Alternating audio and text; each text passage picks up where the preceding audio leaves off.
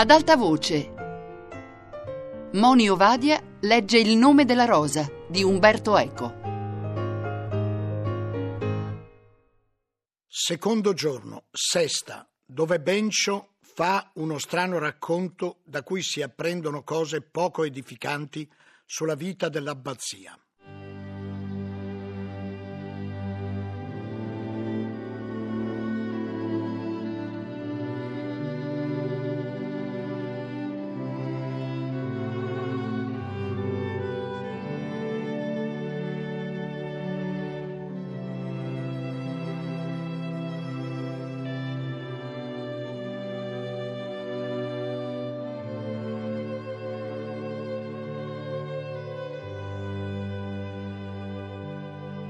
Quello che Bencio ci disse fu alquanto confuso. Sembrava veramente che egli ci avesse attirato laggiù solo per allontanarci dallo scriptorium, ma pareva anche che, incapace di inventare un pretesto attendibile, ci dicesse anche frammenti di una verità più vasta che egli conosceva. Disse, Perencario era consumato, oramai molti tra i monaci lo sapevano, da un'insana passione per Adelmo, la stessa passione i cui nefasti la collera divina aveva colpito a Sodoma e Gomorra. Così Bencio si espresse, forse per riguardo alla mia giovane età, ma chi ha vissuto la propria adolescenza in un monastero sa che, ancorché si sia mantenuto casto di tali passioni, ha ben sentito parlare e talora ha dovuto guardarsi dalle insidie di chi ne era schiavo. Monacello com'ero, non avevo già ricevuto io stesso a Melk da un monaco anziano cartigli conversi che di solito un laico dedica a una donna? I voti monacali ci tengono lontani da quella sentina di vizi che è il corpo della femmina, ma spesso ci conducono vicinissimi ad altri errori. Posso infine nascondermi che la mia stessa vecchiaia è ancora oggi agitata dal demone meridiano quando mi accade di attardare il mio sguardo in coro sul volto imberbe di un novizio puro e fresco come una fanciulla? Dico queste cose non per mettere in dubbio la scelta che ho fatto di dedicarmi alla vita monastica, ma per giustificare l'errore di molti a cui questo santo fardello risulta pesante. Forse per giustificare il delitto orribile di Berengario. Ma pare, secondo Bencio, che questo monaco coltivasse il suo vizio in modo ancora più ignobile, cioè usando le armi del ricatto per ottenere da altri quanto la virtù e il decoro avrebbero dovuto sconsigliar loro di donare.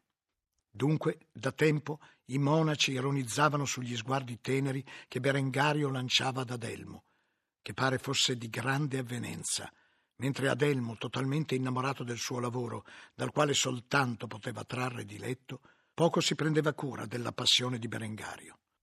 Forse, chissà, egli ignorava che l'animo suo, nel profondo, lo inclinava alla stessa ignominia. Fatto sta che Bencio disse di avere sorpreso un dialogo tra Adelmo e Berengario, in cui Berengario, alludendo a un segreto che Adelmo gli chiedeva di svelargli, gli proponeva il turpe mercato che anche il lettore più innocente può immaginare, e pare che Bencio udisse dalle labbra di Adelmo parole di consenso, quasi dette con sollievo, come se, ardiva Bencio, Adelmo altro in fondo non desiderasse e gli fosse bastato trovare una ragione diversa dal desiderio carnale per acconsentire. Segno, argomentava Bencio, che il segreto di Berengario dovevo riguardare arcani della sapienza, così che Adelmo potesse nutrire l'illusione di piegarsi a un peccata della carne per accontentare una voglia dell'intelletto. E aggiunse Bencio con un sorriso, quante volte lui stesso non era agitato da voglie dell'intelletto così violente che per accontentarle avrebbe acconsentito ad assecondare voglie carnali non sue anche contro la voglia carnale sua stessa. Non ci sono momenti, chiese a Guglielmo, in cui voi fareste anche cose riprovevoli per avere tra le mani un libro che cercate da anni? Il saggio e virtuosissimo Silvestro II, secoli fa, diede in dono una sfera armillare preziosissima per un manoscritto, credo di Stazio o Lucano, disse Guglielmo e aggiunse poi prudentemente, ma eh, si trattava di una sfera armillare, non della propria virtù. Bencio ammise che il suo entusiasmo lo aveva trascinato oltre riprese il racconto. La notte prima che Adelmo morisse, egli aveva seguito i due, mosso dalla curiosità, e li aveva visti, dopo con Pieta, avviarsi insieme al dormitorio. Aveva atteso a lungo tenendo socchiusa la porta della sua cella, non lontana dalla loro, e aveva visto chiaramente Adelmo scivolare, quando il silenzio era calato sul sonno dei monaci, nella cella di Berengario. Aveva ancora vegliato, senza poter prendere sonno, sino a che aveva udito la porta di Berengario che si apriva e Adelmo che ne fuggiva quasi di corsa, con l'amico che cercava di trattenerlo. Berengario lo aveva seguito mentre Adelmo scendeva al piano inferiore.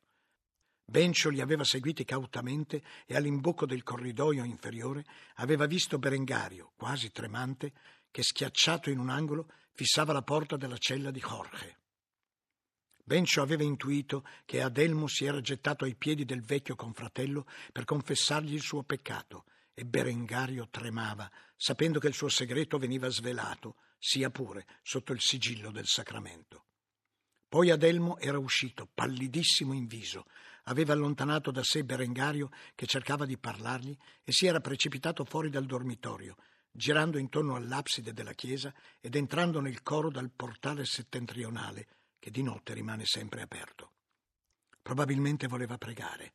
Berengario lo aveva seguito, ma senza entrare in chiesa, e si aggirava per le tombe del cimitero torcendosi le mani.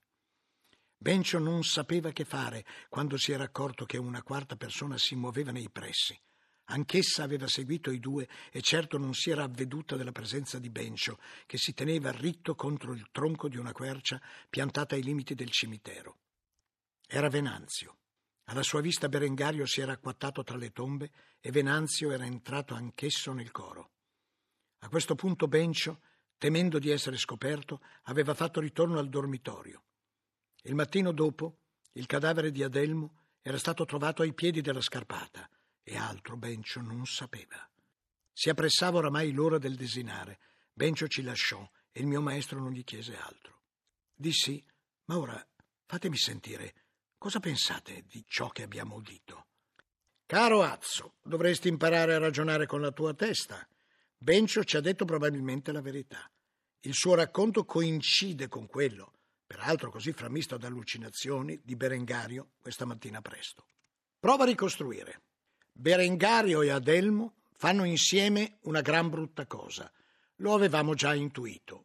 E Berengario deve aver svelato ad Adelmo quel segreto che rimane, ahimè, un segreto.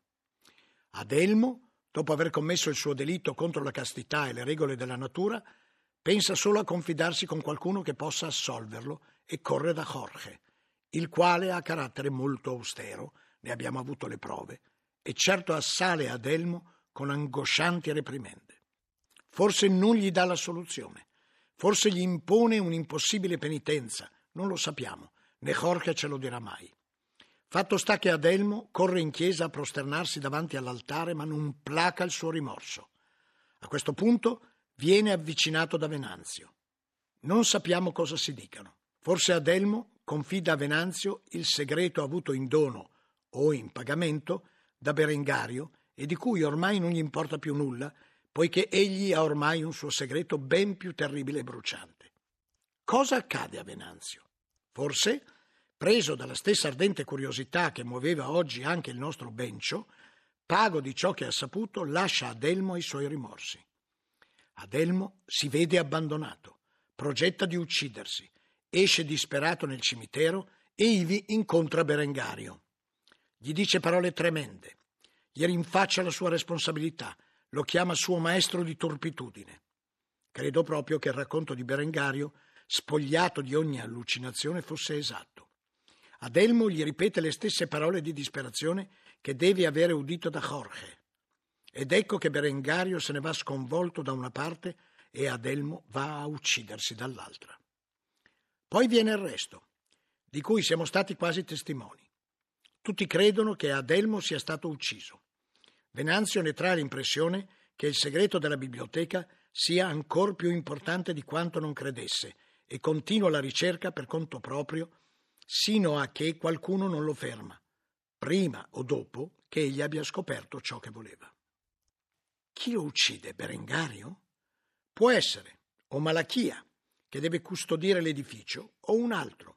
Berengario è sospettabile proprio perché è spaventato e sapeva che oramai Venanzio possedeva il suo segreto. Malachia è sospettabile, custode dell'integrità della biblioteca, scopre che qualcuno l'ha violata e uccide. Jorge sa tutto di tutti, possiede il segreto di Adelmo. Non vuole che io scopra cosa Venanzio potrebbe aver trovato. Molti fatti consiglierebbero di sospettarlo, ma dimmi tu, come un uomo cieco può ucciderne un altro nel pieno delle forze e come un vecchio benché robusto abbia potuto trasportare il cadavere nella giara. Infine, perché l'assassino non potrebbe essere lo stesso Bencio? Potrebbe averci mentito, essere mosso da fini inconfessabili e perché limitare i sospetti ai soli che parteciparono alla conversazione sul riso? Forse il delitto ha avuto altri moventi che non hanno nulla a che fare con la biblioteca. In ogni caso occorrono due cose. Sapere come si entra in biblioteca di notte e avere un lume.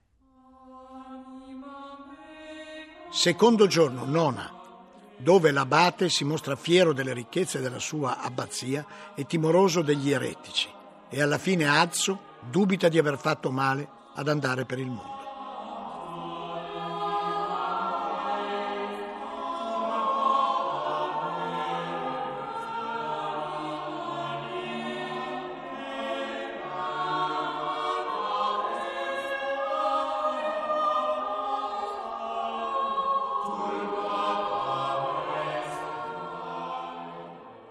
Trovammo l'abate in chiesa, davanti all'altar maggiore. Eh, oh, disse dunque Guglielmo, dovremmo parlare dell'incontro e del dibattito sulla povertà. La povertà, disse ancora assorto l'abate. È vero, l'incontro. Incominciarono a discutere fittamente di cose che in parte già sapevo, in parte riuscì a capire ascoltando il loro colloquio. Si trattava come ho già detto sin dall'inizio di questa mia cronaca fedele, della duplice querela che opponeva da un lato l'imperatore al Papa e dall'altro il Papa ai francescani, che nel capitolo di Perugia, sia pure con molti anni di ritardo, avevano fatte proprie le tesi degli spirituali sulla povertà di Cristo.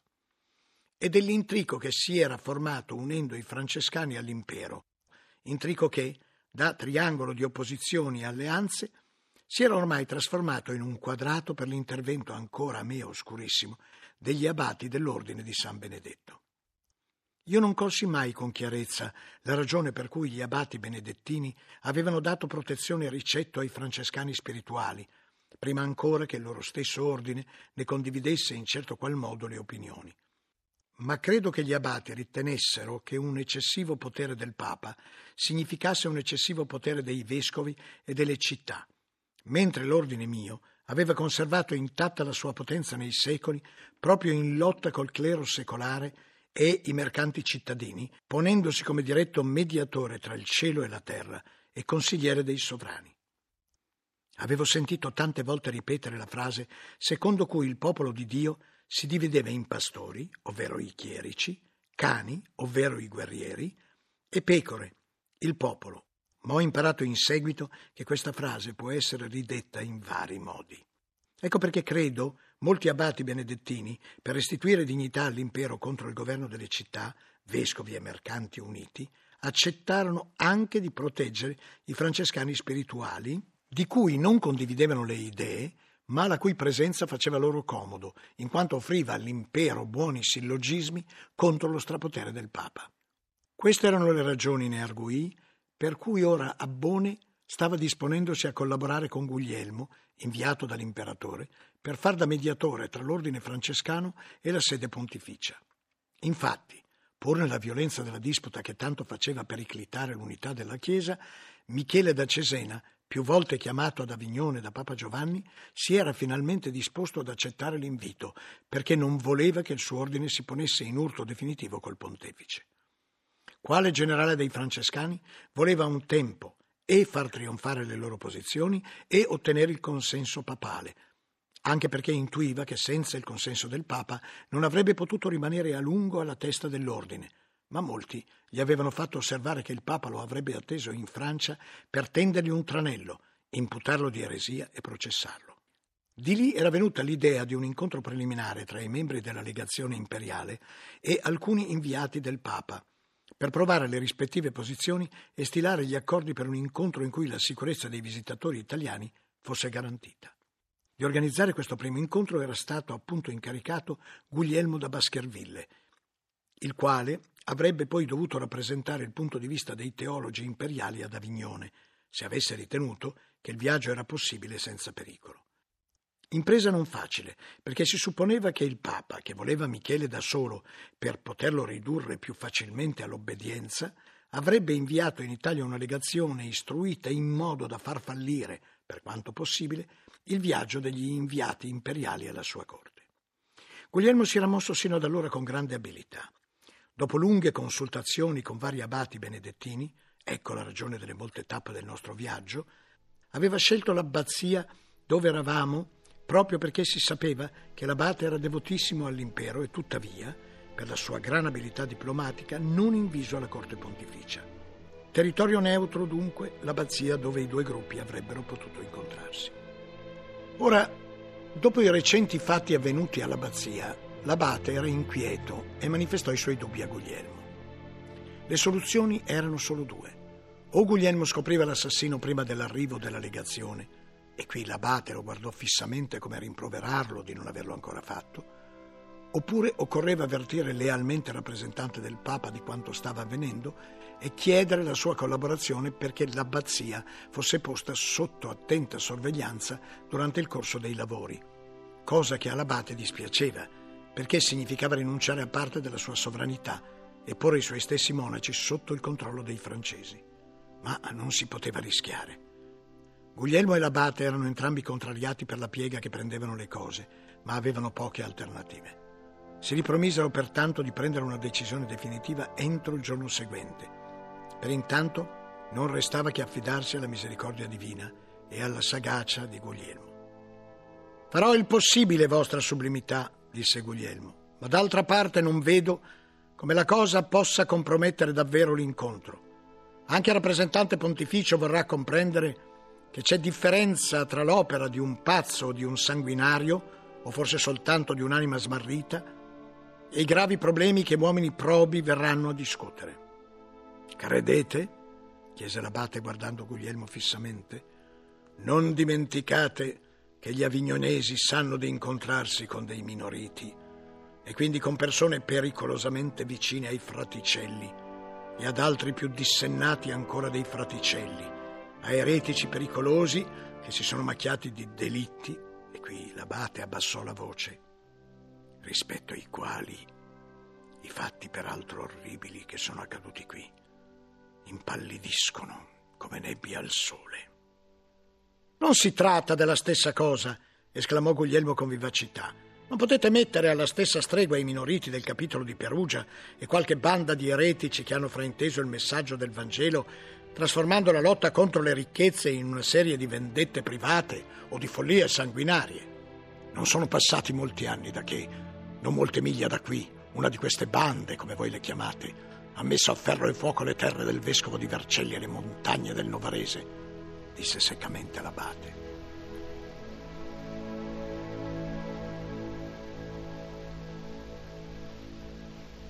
Parlate di Fra Dolcino e degli apostolici? Degli pseudo-apostoli, corresse l'abate. E ancora una volta sentivo citare fra Dolcino gli pseudo-apostoli, e ancora una volta con tono circospetto e quasi una sfumatura di terrore. Degli pseudo-apostoli, ammise volentieri Guglielmo, ma essi non avevano nulla a che vedere coi minoriti, dei quali professavano la stessa reverenza per Gioacchino di Calabria, incalzò l'abate, e potete chiederlo al vostro confratello Ubertino.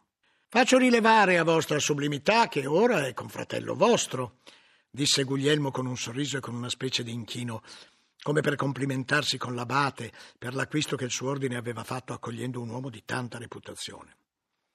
Lo so, lo so, sorrise l'abate, e voi sapete con quanta fraterna sollecitudine il nostro ordine ha accolto gli spirituali quando sono incorsi nelle ire del Papa. Non parlo solo di Ubertino, ma anche di molti altri fratelli più umili, dei quali poco si sa e dei quali forse si dovrebbe sapere di più. Perché è accaduto che noi accogliessimo transfughi che si sono presentati vestiti del saio dei minoriti e dopo ho appreso che le varie vicende della loro vita li avevano portati per un tratto assai vicini ai dolciniani. Anche qui? domandò Guglielmo. Anche qui. Vi sto rivelando qualcosa di cui in verità so molto poco e in ogni caso non abbastanza per formulare accuse, ma visto che state indagando sulla vita di questa abbazia, è bene che anche voi conosciate queste cose. Vi dirò allora che sospetto, badate, sospetto in base a cose che ho udito o indovinato, che ci sia stato un momento molto buio nella vita del nostro cellario, che appunto arrivò qui anni fa seguendo l'esodo dei minoriti. Il cellario Remigio da Varagine un dolciniano. Mi pare l'essere più mite e in ogni caso meno preoccupato da Madonna povertà che io abbia mai visto, disse Guglielmo. E infatti non posso dire nulla di lui e mi avvalgo dei suoi buoni servizi per cui tutta la comunità gli va riconoscente. Ma dico questo per farvi capire come sia facile trovare connessioni tra un frate e un fraticello. Ancora una volta la vostra magnitudine è ingiusta, se così posso dire, interloquì Guglielmo. Stavamo parlando dei dolciniani, non dei fraticelli, dei quali molto si potrà dire, senza neppur sapere di chi si parla, perché ve ne sono di molte sorte, ma non che siano dei sanguinari. Li si potrà al massimo rimproverare di mettere in pratica senza troppo senno cose che gli spirituali hanno predicato con maggior misura e animati da vero amor di Dio. E in questo convengo che esistono confini assai esili tra gli uni e gli altri. Ma i fraticelli sono eretici, interruppe seccamente l'abate. Quali fraticelli? Tutti, in genere. Lo sapete che si sono macchiati di delitti innominabili, che non riconoscono il matrimonio, che negano l'inferno, che commettono sodomia, che abbracciano l'eresia bogomila dell'ordo Bulgarie e dell'ordo Drigontie. Vi prego, disse Guglielmo, non confondete cose diverse. Voi parlate come se fraticelli, patarini, valdesi, catari e tra questi bogomili di Bulgaria ed eretici di Dragovizza fossero tutti la stessa cosa. Lo sono, disse seccamente l'abate. Lo sono perché sono eretici e lo sono perché mettono a repentaglio l'ordine stesso del mondo civile, anche l'ordine dell'impero che voi mi sembrate auspicare. Abbone, disse Guglielmo, voi vivete isolato in questa splendida e santa abbazia lontana dalle nequizie del mondo. La vita nelle città è molto più complessa di quanto credete e ci sono gradazioni, lo sapete? Anche nell'errore e nel male. Lot fu molto meno peccatore dei suoi concittadini che concepirono pensieri immondi anche sugli angeli inviati da Dio. Il tradimento di Pietro fu nulla rispetto al tradimento di Giuda. Infatti uno fu perdonato e l'altro no. Non potete considerare Patarini e Catari la stessa cosa. E voi mi dite che i catari non si sono mescolati ai patarini e che entrambi non siano altro che due delle facce innumerevoli della stessa manifestazione demoniaca?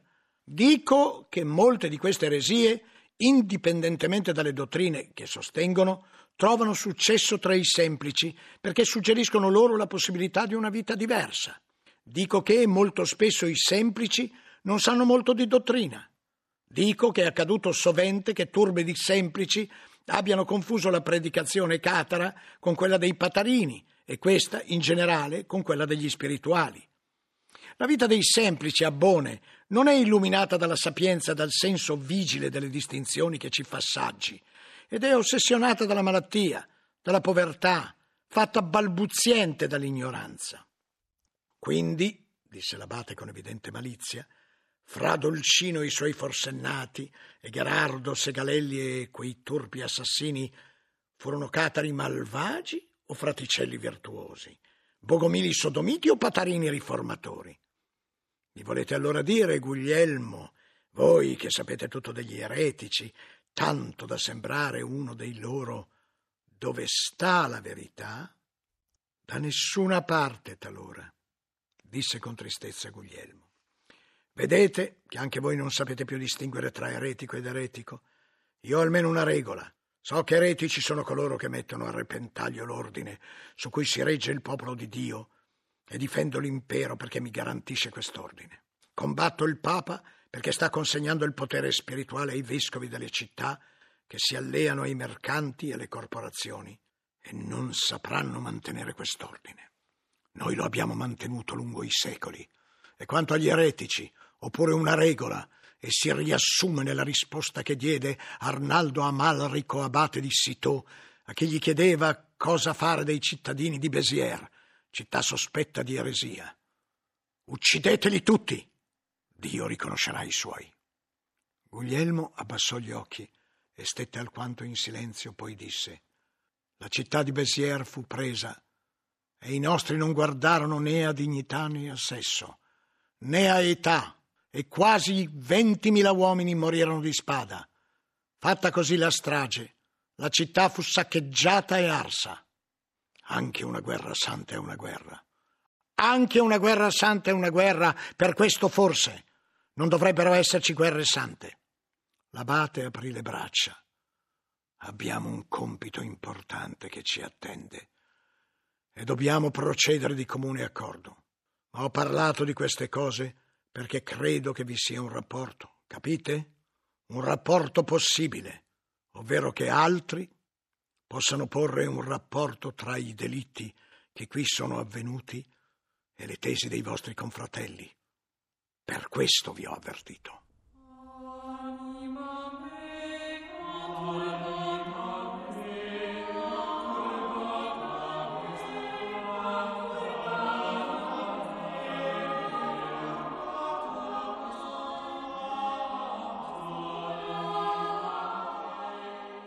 La storia diventa più complicata, caro Azzo, disse Guglielmo scuro in volto. Noi corriamo dietro un manoscritto, ci interessiamo alle diatribe di alcuni monaci troppo curiosi e alla vicenda di altri monaci troppo lussuriosi. Ed ecco che si profila sempre più insistentemente anche un'altra traccia tutta diversa. Il cellario, dunque. E col cellario è venuto qui quello strano animale di Salvatore. Ma ora dovremo andare a riposare perché abbiamo progettato di star svegli durante la notte. Ma allora progettate ancora di penetrare in biblioteca stanotte. Non abbandonate questa prima traccia. Per nulla. E poi, chi ha detto che si tratti di due tracce diverse? E infine, questa storia del cellario potrebbe essere solo un sospetto dell'abate. Si mosse verso l'albergo dei pellegrini. Giunto alla soglia si arrestò e parlò come se continuasse il discorso di prima. In fondo l'abate mi ha chiesto di indagare sulla morte di Adelmo quando pensava che accadesse qualcosa di torbido tra i suoi giovani monaci. Ma ora la morte di Venanzio fa nascere altri sospetti. Forse l'abate ha intuito che la chiave del mistero sta nella biblioteca e su quello non vuole che io indaghi. Ed ecco allora che mi offrirebbe la traccia del cellario per distogliere la mia attenzione dall'edificio. Poi mi mandò a riposare. Mentre mi coricavo, conclusi che mio padre non avrebbe dovuto mandarmi per il mondo, che era più complicato di quanto pensassi. Stavo imparando troppe cose. Salva me, abore Leonis, pregai addormentando.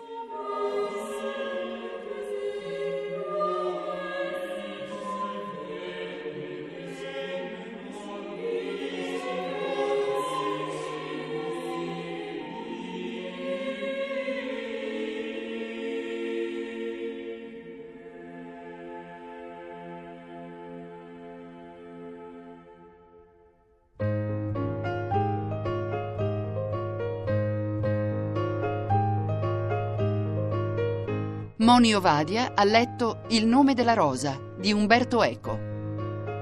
A cura di Anna Antonelli, Fabiana Carobolante, Lorenzo Pavolini, Chiara Valerio. Regia di Chiara D'Ambros. Per scaricare e riascoltare il programma radio3.rai.it.